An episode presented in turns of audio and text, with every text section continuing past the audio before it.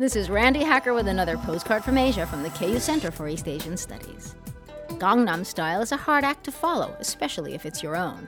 Psy's new video release, Gentleman, may have shattered the record for the most first day views for songs when it was released, but it quickly plummeted to number 13, ironically because of Oppa.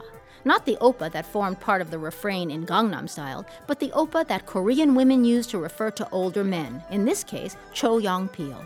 Cho Yong-pil has been a fixture of Korean pop music since 1975.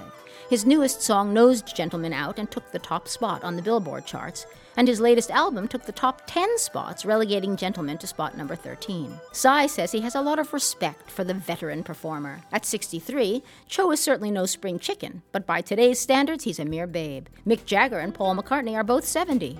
Oppa, rock and roll style. From the KU Center for East Asian Studies, this is Randi Hacker. Wish you were here.